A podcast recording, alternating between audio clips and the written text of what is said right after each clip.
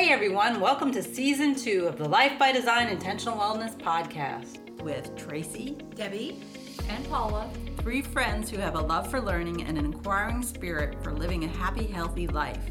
We are so glad you can join us as we discover together how to be our best physically, emotionally, mentally, and spiritually.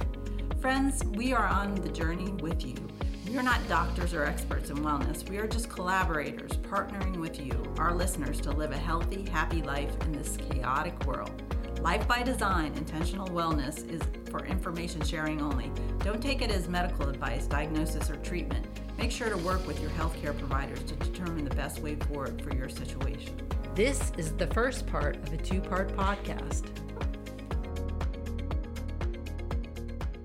Hello, everyone. This is Tracy leading the podcast on Life by Design Intentional Wellness, where we are trying to live happy, healthy lives with intention and purpose. And we ask that you, our audience, join us on our journey.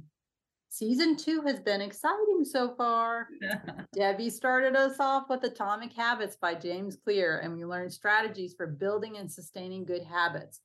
Paula readdressed living our values and showed us how receiving and extending grace is a great spiritual habit to incorporate into our day to day lives. Today, we are going to talk about longevity, and this will cover spiritual, physical, mental, and emotional aspects of our lives. What if I told you, Paula and Debbie, there are some great habits that you could follow that could extend your life? Would you do it? I would consider it strongly. Yeah. it depends what those habits are, but yes.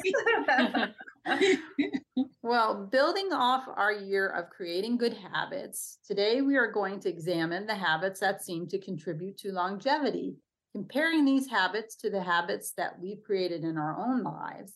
And finally, as we end every podcast, we're going to do a call to action so that we can strategically implement more longevity practices into our lives. We are going to talk today about Dan Buettner's book, The Blue Zones Nine Lessons for Living Longer from People Who Live Longest. So, Dan Buettner, he's an explorer, a National Geographic Fellow, and an award winning journalist and producer. And he's founder of something they call the Blue Zones. So, what the blue zones are exactly is Buettner worked with a team of demographers to find pockets of people around the world who've lived past 100. And these people are called centenarians. And in doing so, they found five places where this seems to happen a lot around the world. The first place is Barbagia, which is a region of Sardinia, which is in Italy, Icaria, Greece, for any of you who are familiar with Greek mythology, I believe this is where Icarus flew too close to the sun, Nicoya hmm. Peninsula in Costa Rica, Loma Linda in California, Okinawa in Japan. And so, in studying these people, and I think there was like 263 centenarians that they interviewed in these different pockets of the world where they seem to be more most prevalent, they found that there's nine habits that help them live these long lives or they had in common. So we think these are the habits that help them live their long lives. So, in order just to give our audience a little bit background for today's discussion, I'm going to highlight these nine habits right now. So, the first habit is to move naturally, which means it doesn't mean running marathons or pumping iron. It means incorporate that into your daily life. Purpose, there are different names for purpose in different places. Okinawans call it ikigai, Nicoyans call it plan de vida. For both, it seems to translate into why I wake up in the morning. And also, number three, the ability to downshift. So it doesn't mean that people all in these different places are stress free, but they have an ability to deal with stress and a way of calming themselves so that stress doesn't overcome them. There's number four is the 80% rule. And this one's a hard one for me. I'm just going to tell you.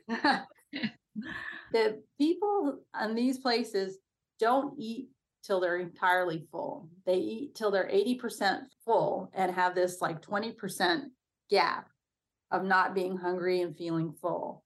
So that's a hard one for me. And then plant slant is number five. And what they mean by this is that they primarily in these areas have a vegetarian based diet, not exclusively, but primarily because they eat locally grown food and it's mostly plants that they have. But there is some meat eating, just not maybe as much as we do here in the United States. And then you're going to love this, girls. Wine at five is number six. Love it. so there are people in the blue zones that drink alcohol in moderation. And they find having alcohol when you're with friends and drinking in moderation can be actually healthy for you. There is one group, group in Loma Linda, that do not drink at all, but all the other cultures do incorporate. I don't think it's alcohol so much, but wine is kind of the drink that they have. And number seven is to belong. And this is a good one because most of the people, they said, out of the 263 that they interviewed, except for five, had faith based community. So they attend services and it seems to add four to 14 years of life expectancy by mm-hmm. having faith and having a faith based life. So that's a good one. And love ones first is number eight. And so they say that a lot of the successful centenarians put their families first and their families put them first too. You know, as they're getting older, their families really make it honorable to take care of their parents and to make that a part of their daily life. And then finally, number nine is the world's longest lived people choose or were born into social circles that support healthy behaviors. So and finding the right tribe. That is what many of the people do in our blue zones. So we'll dig right in. And these questions come directly from Buettner's book. So I want to give credit where credit is due. I didn't come up with these on my own, but I thought they were so good that it would be great to discuss these. So the first question we're going to talk about is Blue zone centenarians have somehow managed to avoid the chronic diseases, heart disease, cancer, stroke, and diabetes that kill the majority of people in industrialized countries around the world, and especially in the United States. What do you guys think they're doing right that most of us are doing wrong? And what would it take to live more like the Blue Zone centenarians? Debbie? Well, I I have to tell you that when this topic came about, I looked online and I did pick up a Blue Zone book about the nine strategies just because what you had sent was so fascinating to me. And so to answer the question of what are they doing right, besides the nine the nine items that you went through, the one is I was looking through the book and I saw a picture of Frank Shear water skiing. And what got my wow is that Mr. Shear put on his first pair of water skis in 1939. And the picture I was looking at in the book is when he he was at age 99 and he had the quote of I like outdoors and exercise. And this man does not look like there's any issues. He's just the epitome of a water skier. So uh, that's what he's doing right. And what we're doing wrong well I, it's not even about the water skiing but i don't have such a a very active life that i should have.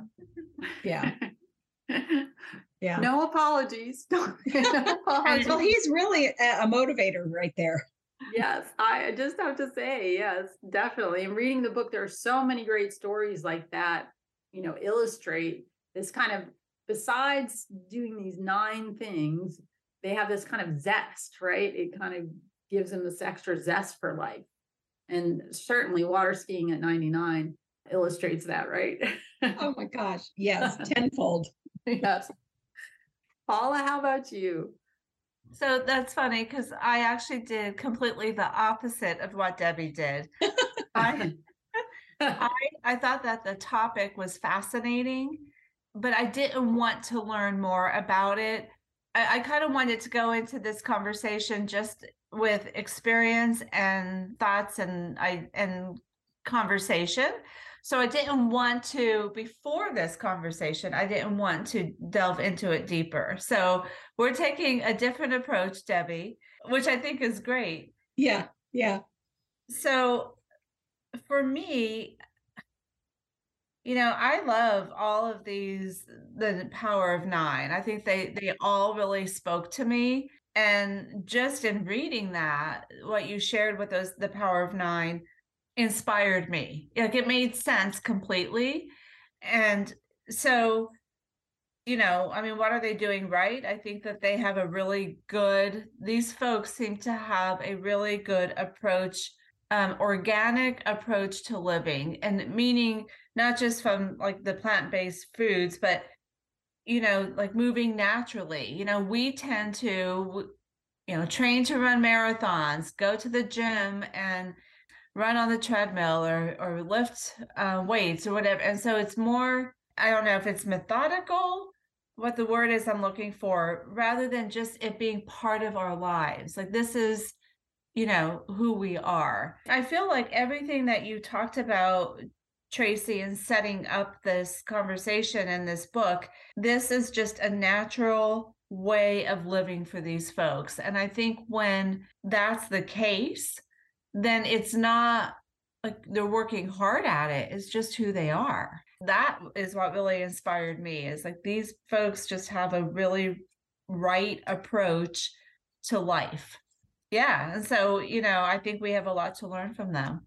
I agree entirely. I, I mean, for the rest of us, we'll set goals for activity about going to the gym and then beat ourselves up for not doing them. Right. Like they're not planning like, oh, I want to live a long life, so I'm going to do these habits.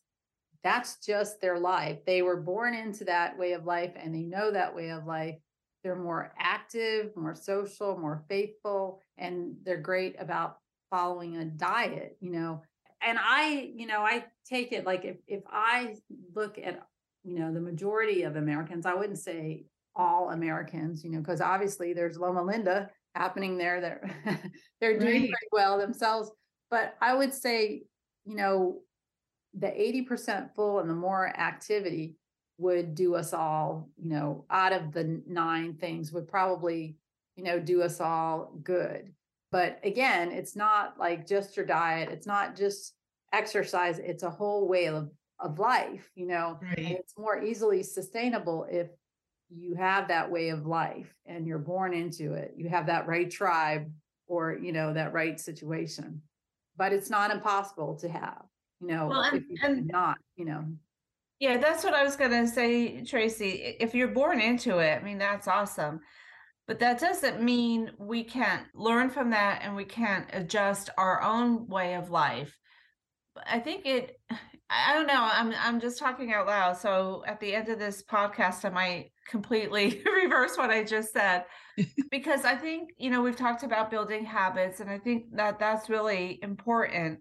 But somehow it has there has to be like this transition between this is just a habit I'm trying to build to it's the identity. Like this is who I want to be. Yes, I think we talked in Atomic Habits of building an identity, yeah. an identity and a mindset. Like I yeah. think those two things go hand in hand. And so you don't have to be necessarily in these places to to accomplish that but you do have to be open-minded to build that identity and mindset when there may be some con- contradictory things in your general living right so Buettner has another question here that I thought was very interesting. The centenarians in the blue zones formed their lifelong habits and reached adulthood in about the 1950s. Discuss ways in which we might have been better back then and the healthy habits they adopted that have been lost or fading away among our current generation of young Americans. Think about your own life and stories you've heard from grandparents and parents. How is life different than it is now? discuss ways in which it is better or worse and the impact these things have made on our quality of life. Mm-hmm. That's really interesting because when I think of, well, I wasn't born in the 1950s. However, when I think about back then, when at least from the TV shows at that time with Father Knows Best and the the mom's always at home cooking the dinner and the father comes home. I just think of those meals and my mom was a homemaker in the beginning and like it was there she made dishes that were so delicious that I would not eat now because it was heavy on the butter and the oils and just not the way that I eat now. So I just find it fascinating that these people reached adulthood in the 50s. What did they eat? Because I, I just so I just find it, I think our diets now would be healthier, but maybe I need to go have a big slab of bacon. I don't know. It's just odd. The more butter, the better. That's my I motto. think my husband knows that. yeah, I was thinking about that too. And I was thinking about because even my husband said the other day, he's like, I don't think you grew up eating healthy. I'm like, well, because I grew up I shared with him that I my parents would let me have cake or pie for breakfast before I went to school. But it was like apple pie or blueberry pie. So I was having fruit. There you go. But you know, I, I was thinking about that and uh, like how it was growing up as a child and what might be different. So like my mom had a garden in our yard and she grew tomatoes and cucumbers and I can't remember what else, but I mean, I can remember sitting on our back porch and just picking tomatoes and just biting into them as if they were apples and Oh. just eating this uh, fresh vegetables. And then my grandfather, who didn't live very far from us, he had blueberry bushes and a Mm. strawberry patch. And so we would go to his house and we would pick bucket that uh, hence the uh, blueberry pies we would pick buckets full of blueberries and we would just sit in his backyard and just eat these blueberries. And you know so i just think about like you know being able to cook and and eat these fresh organic vegetables and fruits and i mean i'm sure that there are places around in the world in the united states today that do that but i don't have a garden in my backyard here in virginia. And and so i think i don't know i think even though maybe it didn't look like we ate healthy i think uh, you know a lot of our stuff did come from you know what my mom grew or my grandparents grew. That was definitely different. And then i was also thinking like i lived just you know a mile or so away from my grandparents. And so from a community you know what Oh, was yeah. that last one the find your tribe or something right tribe you know Mhm. we had our family like we were always together and we would be you know sitting on the front porch visiting i don't know if it was a simpler life back then i mean my parents both worked and there was some stress in that but i don't know there was de- definitely i could see some of these nine power of nine in my growing up years just from you know that that back then and that way of life back then Mhm. Yeah, I would agree. I would say too, like, I mean, I was never denied the Pop Tart or s- and SpaghettiOs stuff I would never eat today. You know, Debbie, things I would never eat today. My mom was do a you good. want to a pop tart today No, actually, I'm not really eating a lot of the sugar, so I probably wouldn't eat a Pop Tart. You know, Right. really, honestly, I don't even crave a Pop Tart now. Oh. SpaghettiOs, I can't even look at it. I was like, oh, they're just awful. But you know, that was like one of the first foods as a little kid that I could cook myself, right? You can open the can, you can put it on the stove, you mm-hmm. can do all that. So that was a big, you know, big thing. But you know, my mom was a good cook, I would have to say, and I wouldn't know that slabs of butter that we had. And our parents were probably all coming to adulthood, uh, 1960s, probably after the, you know, that 1950s kind of cutoff that they talk about here. I have to say though, like more like our grandparents, and I have to, like you were saying, Paula, my grandfather was a farmer. He did not have a farm, you know, when my mom was growing up, but he had come from there and had a gorgeous garden and he would grow tomatoes and which we have my grandma would make salads with and all that stuff. And my mom, you know, she they lived in Connecticut, but up on a hill. So they had to walk to school, you know, even in the cold weather, you know, they'd stop at other people's houses and then go on to the grammar school or high school that they were supposed to go. So that kept them kind of in shape, you know. And, and I think they had, I think during that time period to our parents' childhood, they had more locally grown foods that they had access to, you know, and like you said, we got a lot of that like via our grandparents, maybe, you know, Mhm. not necessarily our parents. So that was really good and and got some good habits from from that aspect. Yeah, it was it was definitely different. Like I feel like we're the kind of the transition generation where it you know it kind of went from more processed foods to you know from locally grown foods you know So we're the Um, generation that blew it. No, no, no, I don't, I don't think that's true. I don't I don't think that's necessary, but I will have to say one thing, like I, I hadn't really thought about myself, but when I was younger and you guys maybe not had this experience, like I'm not a smoker. I never really smoked, but everybody in my environment when I was a child was a smoker. My dad mm-hmm. was a smoker. My grandmother smoked, you know, my mom not really a smoker every once in a while, you know, but I have aunts and aunts and uncles and that whole time period. I mean, you used to go to grammar school and what did you make in, uh, you know, arts and crafts, but an ashtray, An right? ashtray, Right. yeah. You know, like they would never have kids do that now, That's right? so So that that's kind of something better, I think, that is not in my environment now. That was in my environment when I was younger, you know. Yeah, So- that's a good point, Tracy. I grew up with a lot of smokers around me too, and I didn't think about that. But yeah, you're right. That I feel like we're definitely, I don't know what the statistics are, but I feel like we're less of a smoking age right now. Yeah, unless. Yeah. where it's so prevalent. Yeah. Yes. Yeah. You know, they even have rules like you can't smoke in here or you can't smoke on the plane or you can't, you know. Right. So And I- I, I'm appreciative of those. Yeah. And I remember when we were kids, if you went to a restaurant, you had to ask for the no smoking section. Right. Yes. And then you had to go through the smoking sections to get to the no smoking section. Yes, the irony of it all, Debbie. Yes, I definitely. Yes. And sometimes it was just a table away, you know, like Right, look, yeah. the first table in the non-smoking section Yes. That's sitting right next to the smoking section table. Yeah, definitely, definitely. So that's that's one thing where I can see we've improved, but definitely I feel like our food sources were better maybe in our parents' generation when they were growing up than they are mm. now. So Yeah. this is a centenarian from the book. Kamada mm-hmm. Nakazato is a 102 year old woman living in the Motobu Peninsula in Okinawa.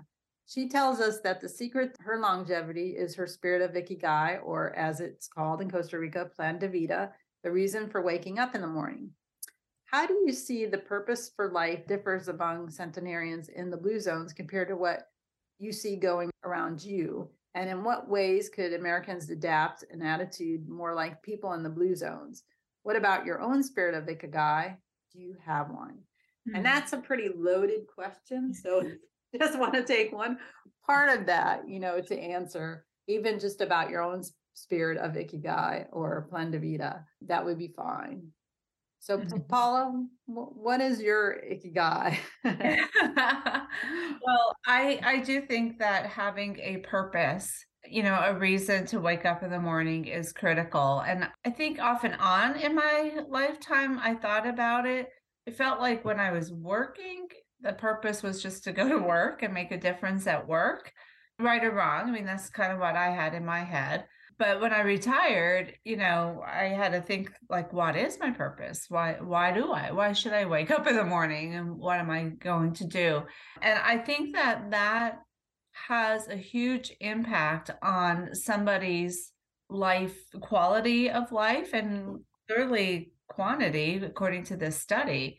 So I, I just started a ladies Bible study at church th- this week and there's a woman in our study who's 86 years old and she said I like she's like I just want the Lord to continue to use me even though I'm 86 years old. Like her purpose is just to be used by the Lord. And that is just, you know, her, heart's desire that she's not too old to still be used by the Lord. And so she was talking about how she takes care of an 89 year old um, woman in a nursing home. And she goes and she visits and, you know, and spends time with her. And I just thought, wow, how amazing, you know. And so I think that that is critical. And I think we all have a purpose. I think um, God has given us a purpose. And mm-hmm. if we don't know what it is, we should spend time praying about it, meditating on it, journaling about it, because it will rise to the top if you focus on it. We all, we were all created with a purpose. And I believe that with all my heart. I refer to my own purpose as Scott, my husband, and I kind of as our front porch ministry and that is we spend tons of time outside as we're retired. We love to be outside. I just had breakfast outside before I came to do this podcast. And because we sit out in our front yard, people stop by all the time. They're walking on the sidewalk and they come by and they visit.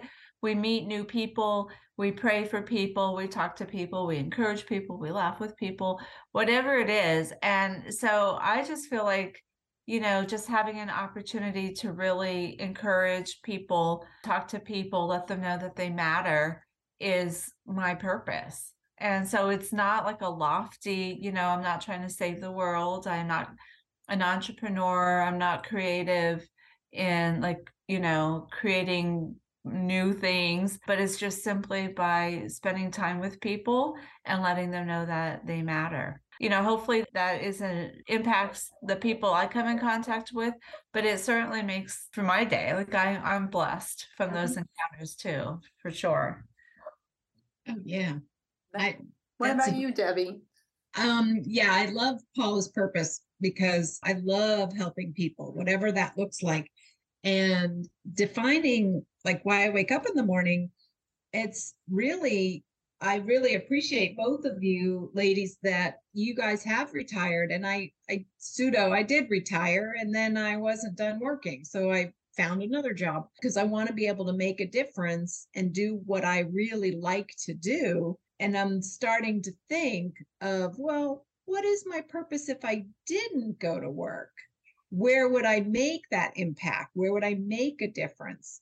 And so I have several things that I'm trying to pursue but if i pursue everything something's got to give. So i don't know. I'm i'm entertaining. How can i define or focus on a sole purpose? Because hmm. i love getting up in the morning. I'm a very positive person but hmm. you, you know you can only really do effectively so much. So.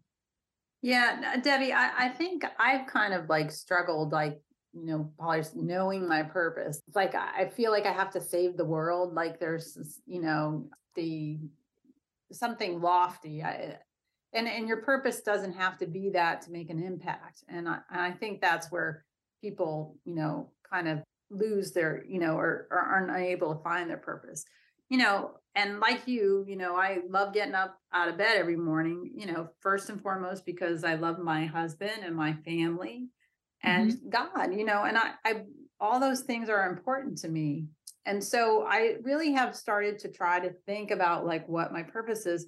And really, I, I think this podcast is part of my purpose. I think my purpose yeah. is to work with others and heal myself and heal others too, you know. And so I think, you know, working with you guys, this has been really great to extend my purpose. I mean, I don't think it's one thing. I think right. it's a lot of things. You know, Debbie, you want to help people. Well, you probably do it in many ways. You're helping me now, you know, you're helping Paula now, you're helping all our listeners now. So, you know, it doesn't have to be one thing. You're absolutely right, Tracy, because I love this time when we get together. One, because we're all three of us have been friends for years and years and years, but I really do believe this is helping people as well. It helps me to have these discussions with you guys. So, you know, mm-hmm. it's a win-win. Definitely.